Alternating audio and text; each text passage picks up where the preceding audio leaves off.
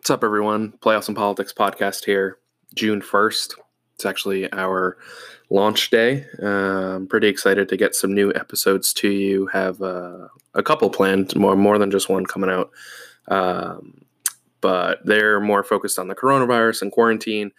Um, obviously, you know, unless you live under a rock or have zero access to any internet, um, know, it's been a it's been a tough week, and I wanted to sort of do an impromptu reaction to everything. And normally, when I do these shows, I uh, sort of not script them, but uh, we'll have some bullet points in front of me uh, that I sort of want to want to touch on. And this is sort of just off the top of the head. Um, I'm recording this on June 1st, so it's been one week since the um, the original murder of George Floyd, uh, George Floyd from Minnesota, where if you haven't seen the video by now, um, it's a tough watch, but I think everybody needs to watch it. Um, where you have what looks like in the video just one police officer, Derek Chauvin, um, kneeling on the neck of George Floyd for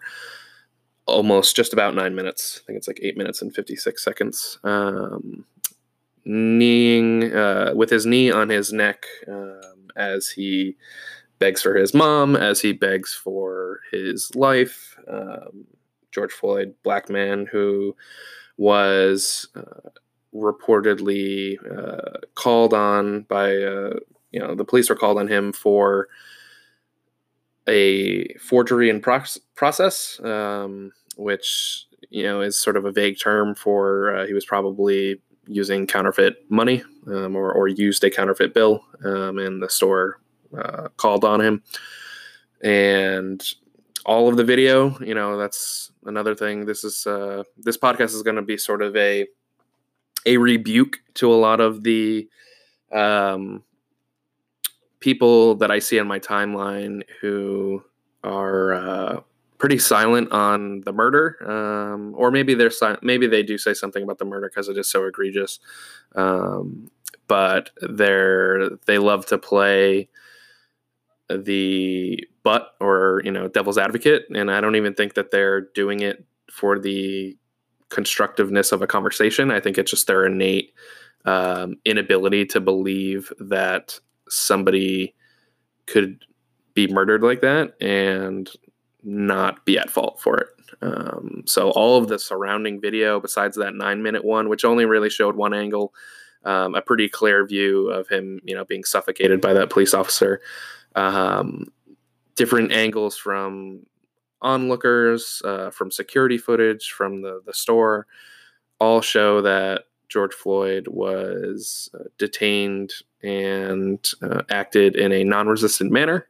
Um, what the other video also shows is that there was not just one police officer on him, uh, there were two others. So that's a total of three police officers with knees on his uh, back. And the one who, you know, delivered probably the most fatal blow was the one, um, Derek Chauvin, with the knee on his neck, um, as another police officer looked on and shouted at onlookers saying that uh, no, he can breathe if he's talking. Uh, he can breathe if he's talking um, for nine minutes. And uh, since then, Derek Chauvin has been um, arrested. Uh, all four police officers involved in the incident were fired, uh, but only Derek Chauvin, who's the one in the video with the knee on George Floyd's neck, has been uh, arrested and brought up on charges third degree murder and manslaughter. A lot of people call third degree mur- man, uh, third degree murder a joke. It only exists in a, uh, uh, small number of states around the country, um, so it's right on the border of um, you know him getting a more severe punishment and him not. Uh, but nothing has come of the other three police officers who were on looking.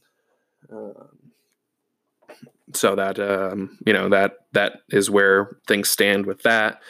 Um, there's been a uh, you know the attorney general is now involved and uh, you know co-leading the prosecution and we just have to.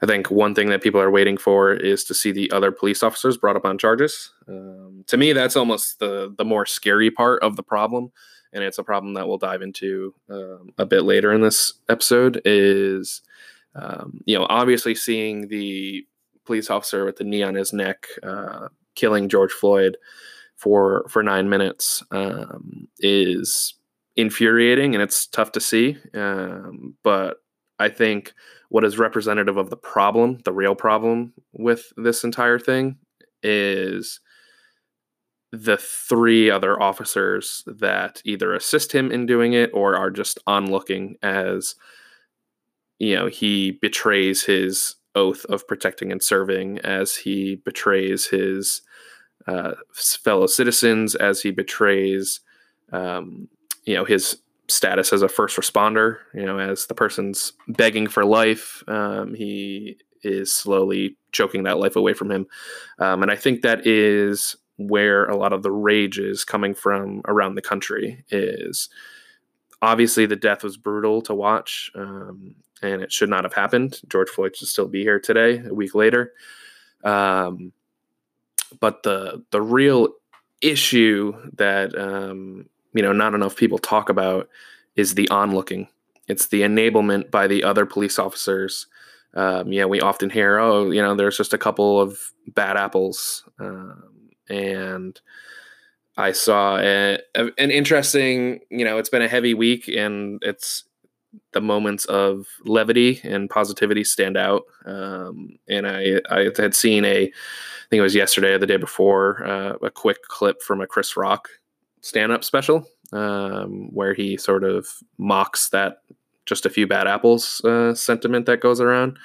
Um, you know, he says, I've had a bad apple, it's tart, but it doesn't choke me to death. He also said that some jobs in the country, you can't afford a few bad apples. Does Delta Airlines hire a few bad apple pilots?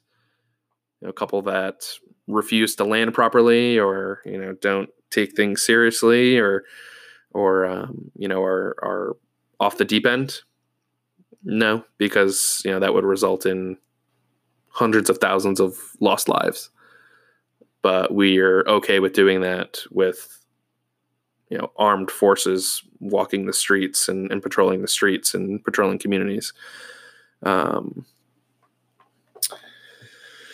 but yeah, I think that's the the one of the big issues is the the onlookers because uh, I think that is emblematic of a larger problem within the uh, police community. You know, not enough. Th- there may be people coming out now just because of how blatant this is, but you know, if this wasn't recorded on video, um, there's a highly, you know, there's a pretty strong chance that nothing would have happened um, to that police officer. And that's a problem. That's a problem if there are other police officers around him who know that there's something going on. I mean, this specific Derek Chauvin has had multiple complaints on excessive force in his past as a police officer. Um, I saw a report, I think it came out uh, last night or this morning, that uh, that police department specifically has had uh, close to 50 um, deaths uh, initiated by that knee press, although they say it's something that they don't teach, uh, which I find harder to believe.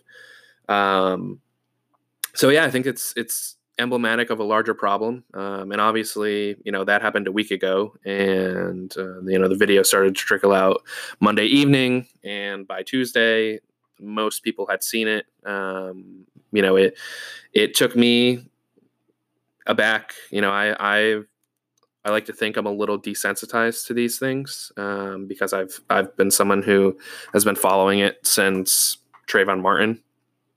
Um, I've seen the you know I've followed the the Michael Browns, the Tamir Rices, uh, the Sandra Blands, the Philando Castiles um, all of these hashtags that you see on your timeline that many people choose to ignore. I've followed this since 2012. Um, you know, just part of it was the horror that I couldn't believe it was going on. Uh, the other part of it was as a history person, I was like, this is like reading that, you know, 1950s and 60s chapter of your book and having it, you know, displayed live on TV in front of you. Um, you know, seeing unarmed black men getting shot in the back as they run away from police. That's just, I thought it had desensitized me to it, but watching George Floyd gasp for life, um, you know, and, and see it slowly leave his body on the ground um, when there were plenty of opportunities to prevent that from happening was was tough to see. And in the week that has followed since the death of George Floyd, the country has seen the most protesting and rioting and most civil unrest since the death of MLK Jr. Think about that. What's that? 60 years? 60 ish years? People across the country in major cities, um, you know, are burning. And for a lot of people, that's that's tough to see. Um, I attended a protest on Saturday. Um, everything was was very civil. Um, you know, there are always a couple people in the crowd that want to take it a step further, and those people usually get drowned out by um, you know the the ones that are there with a plan and that are organized. But yeah, I mean, protests around the country. You know, George Floyd, I think, serves as a spark. Um, you know, a lot of the conversation that I have planned coming up is about quarantine and the coronavirus. And, you know, if you think of where the country is at right now, it was a combustible situation. You have decades of systemic racism, decades of systemic police brutality. You currently have up to possibly 40 million people unemployed due to the coronavirus. There's a pandemic. People are stressed. They are not comfortable in their situation. And to see somebody get suffocated for nine minutes was sort of the the match that was struck. You know, I heard an analogy last night um, that you know, com- uh, talking about the fires that are seeing that you're seeing across the country. Um, that this has been kindling. You know, there's been stick after stick, hashtag after hashtag has been piling up, and now you have a fire that is ready to burn. Um, and I know there's been, you know, you have to separate the people who are there peacefully protesting and then those that are rioting, looting, etc. There's there is a distinction between those two people, groups of people, but they tried peacefully protesting, and you wouldn't accept that. Colin Kaepernick kneeled at a football game during the national anthem, and he was called a son of a bitch by the president of the United States. So they've tried peacefully protesting. If it's protesting in the streets, well, that doesn't work for a lot of white people. If they kneel during the national anthem and protest, you know, something patriotic, well, that doesn't work.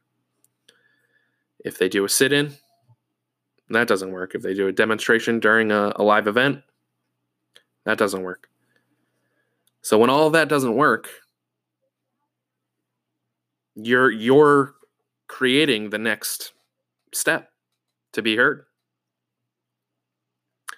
And I also think it's interesting to see there are a lot of opportunists in these rioters and um, you know sort of uprising that you see at night right you know a lot of the curfews are set most of the protesters will go home but there are a lot of opportunists out there um, i know minnesota right now is targeting um, multiple white nationalists and white supremacist groups that are are there, sort of trying to, in my eyes, make the black population, you know, in the Black Lives Matter movement that's protesting and upset, make them look bad. Um, and of course, you see no comment on that from the president, but you know, for the past couple days, he wants to lash out against uh, an Antifa group um, of you know anti-fascists. Which, you know, if if the anti-fascists are upset, then maybe we should be looking at what we're doing. Um, you know, and, and another thing is, you know, a lot of these protests are peaceful until, you know, the the police just have no a militarized police force has no ability to de-escalate. I've seen it across the country where, you know, you get these, you know, you want to talk about a few a few bad apples. Well, the few the few apples seem to be the ones who lay down their arms, lay down their their weapons, and march with the protesters and kneel with the protesters and support the protesters that are hurting. Those seem to be the ones that are few and far between. But it does seem like the majority, you know, you look at New York City and they look like, you know, uh, a full on army. You know, driving through protesters, firing tear gas, firing paint canisters, firing rubber bullets into people's houses because they're standing on their porch during after curfew as legions of police officers march through residential areas. You see police shooting at journalists. Again, not only are they disrupting one's right to protest, but freedom of the press to cover what's going on. So I think that's been something that has been missing. A lot of people like to focus on the rioting, obviously, because it looks, you know, it looks like a movie and it's entertaining to those sitting in the comfort of their own home. But a lot of this stuff is happening because of police escalation. You know, the protesters are not the ones showing up in military equipment. you know you have to look at those that are and it's a perfect example and it's unfolding on live TV why these people are upset. You know, I think some of the the looting and rioting is because of these third party groups that are out there. These anarchists, these white supremacists that are showing up and and I'm sure that there's some anti-fascists there as well. Um, again, one that the president, you know, wants to make Antifa a, a terrorist organization, but for decades we've refused to acknowledge white supremacy in the country. Called the people, you know, on the side of Charlottesville that, you know, drove through a protest and killed a woman, good people, said the president. I don't want the the minority of people who are doing this for bad reasons to undermine people's anger and frustration. I'm sure there are people from those communities that are there protesting and, and rioting and you know I I don't think it was anarchists and white supremacists that took down a police station in Minneapolis. Those are people that are fed up with a system that does not serve them. Two separate versions of America. So it's going to be interesting to see how it unfolds. Obviously, I it's tough seeing, you know, small businesses sacked.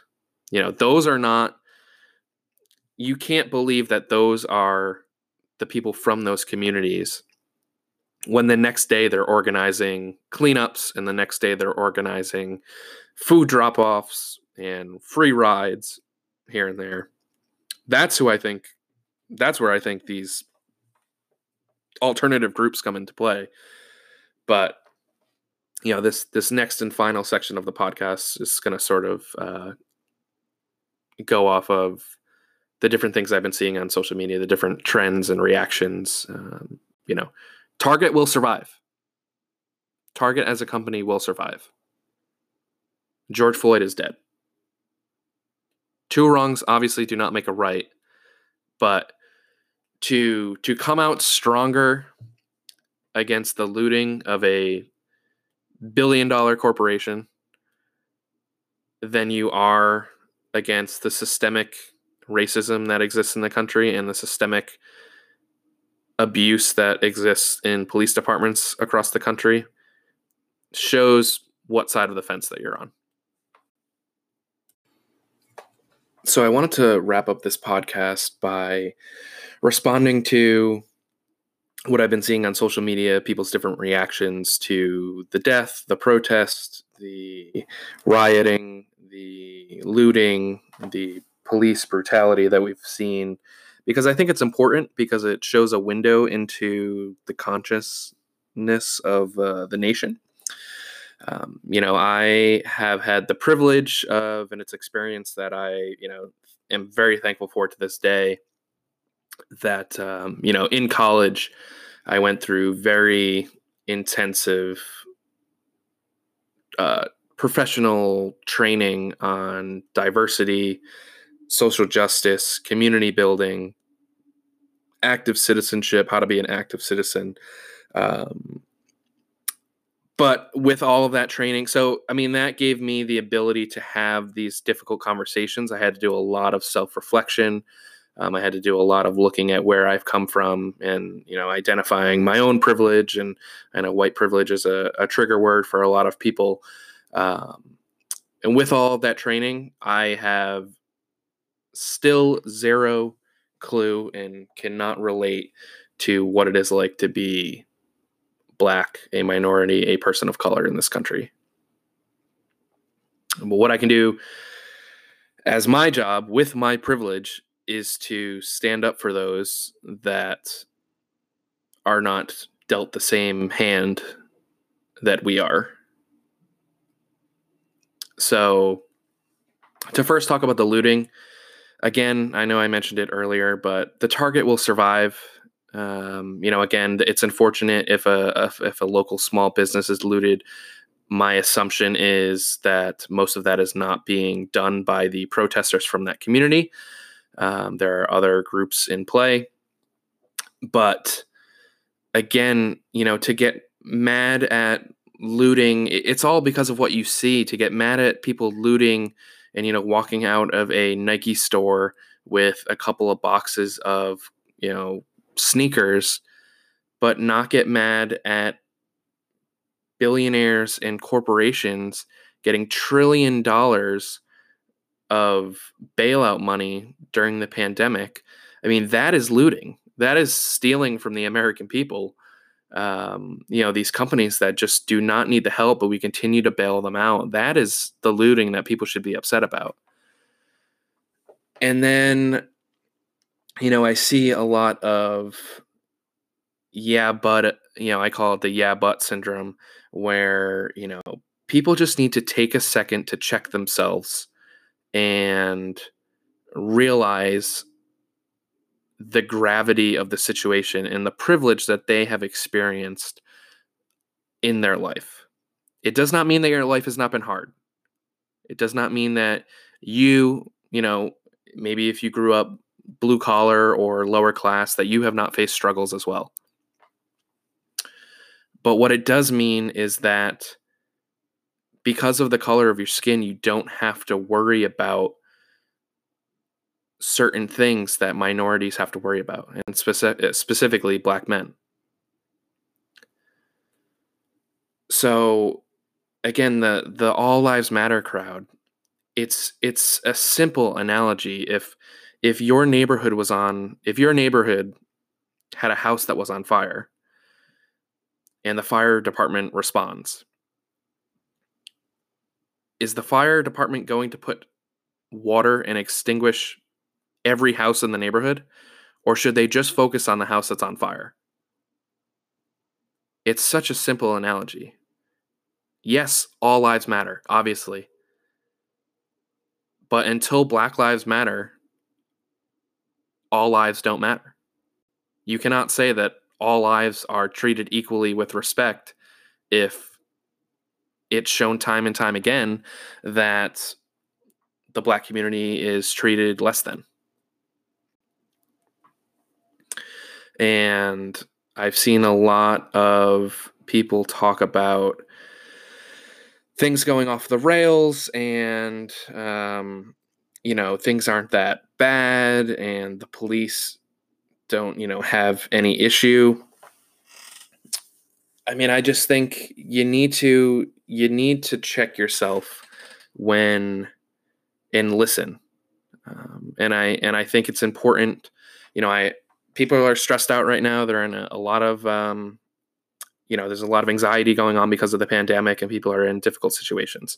Um, I think this is a, and often, oftentimes, I think of being a history person. I think of looking back and were you on the right side of history or were you on the wrong side of history?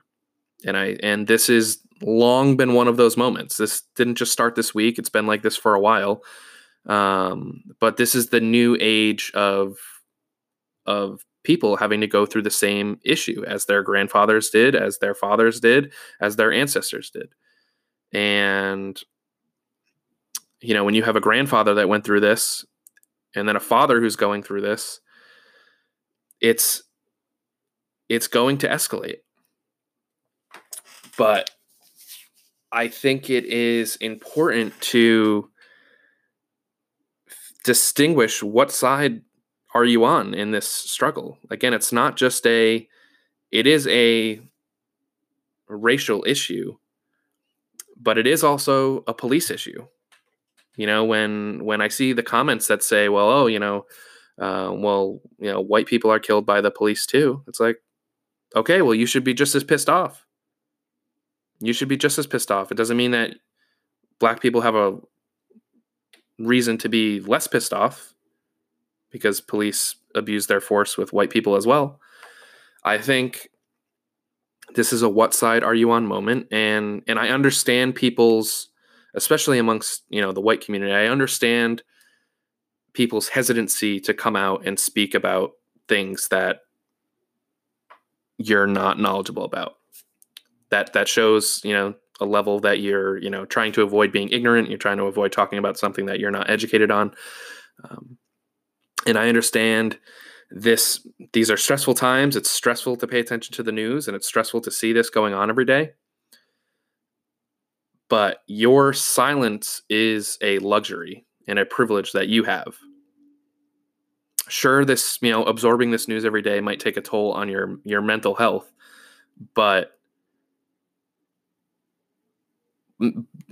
black men and the black community around this country and minorities around this country don't have that luxury to worry about their mental health because they have to worry about am I going to make it from point A to point B without being harassed, abused, and gunned down by the police? It's a fact. So if you're being silent right now on this issue, I think it shows what side you're on. If you are afraid to speak out, even though you feel like you support the movement, then guess what? Educate yourself. You know, if you don't know how to how to cook a recipe, you study the recipe and then you take action on it. And then you learn how to do it. So if your if your excuse for being silent right now is oh well you know I don't know enough about the issue or I don't know what to say, then guess what? Crack open a history book. The internet's a wonderful thing.